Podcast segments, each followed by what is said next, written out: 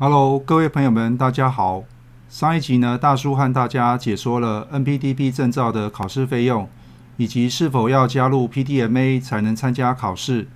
那么今天呢，大叔要和大家说明的是，那么想考取 NPDP 证照，是否有参考书或者是应试题目参考呢？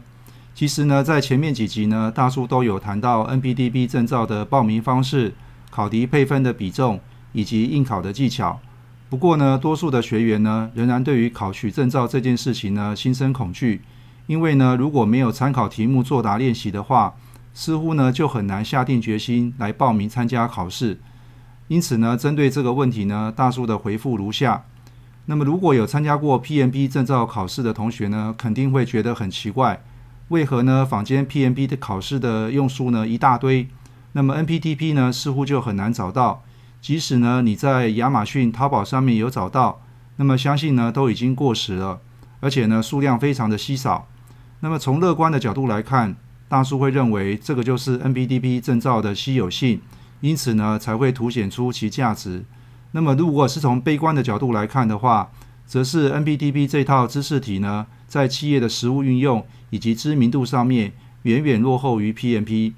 那么其实呢，NPDP 在官网上面呢。有试出部分的考试题型的范例以及知识体的书籍。那么即使如此呢，大叔建议，如果你真的想要考取 NPDP 证照的话，有两个事半功倍的方法。第一个呢，就是先参加 NPDP 的培训课程，因为呢，即使没有考证照的话，对于真正想把产品经理这个角色做好的话，大叔还是认为呢，有极大的帮助。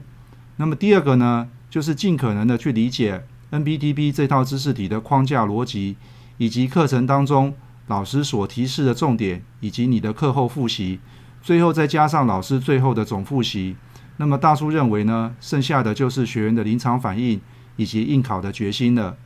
那么以上呢是大叔今天针对想考取 NPTP 证照是否有参考书或是应试题目参考的解说。如果你有其他的问题的话，欢迎留言来跟大叔讨论一下。觉得这样的方式还不错的话，记得关注我们，或者是给大叔一个赞。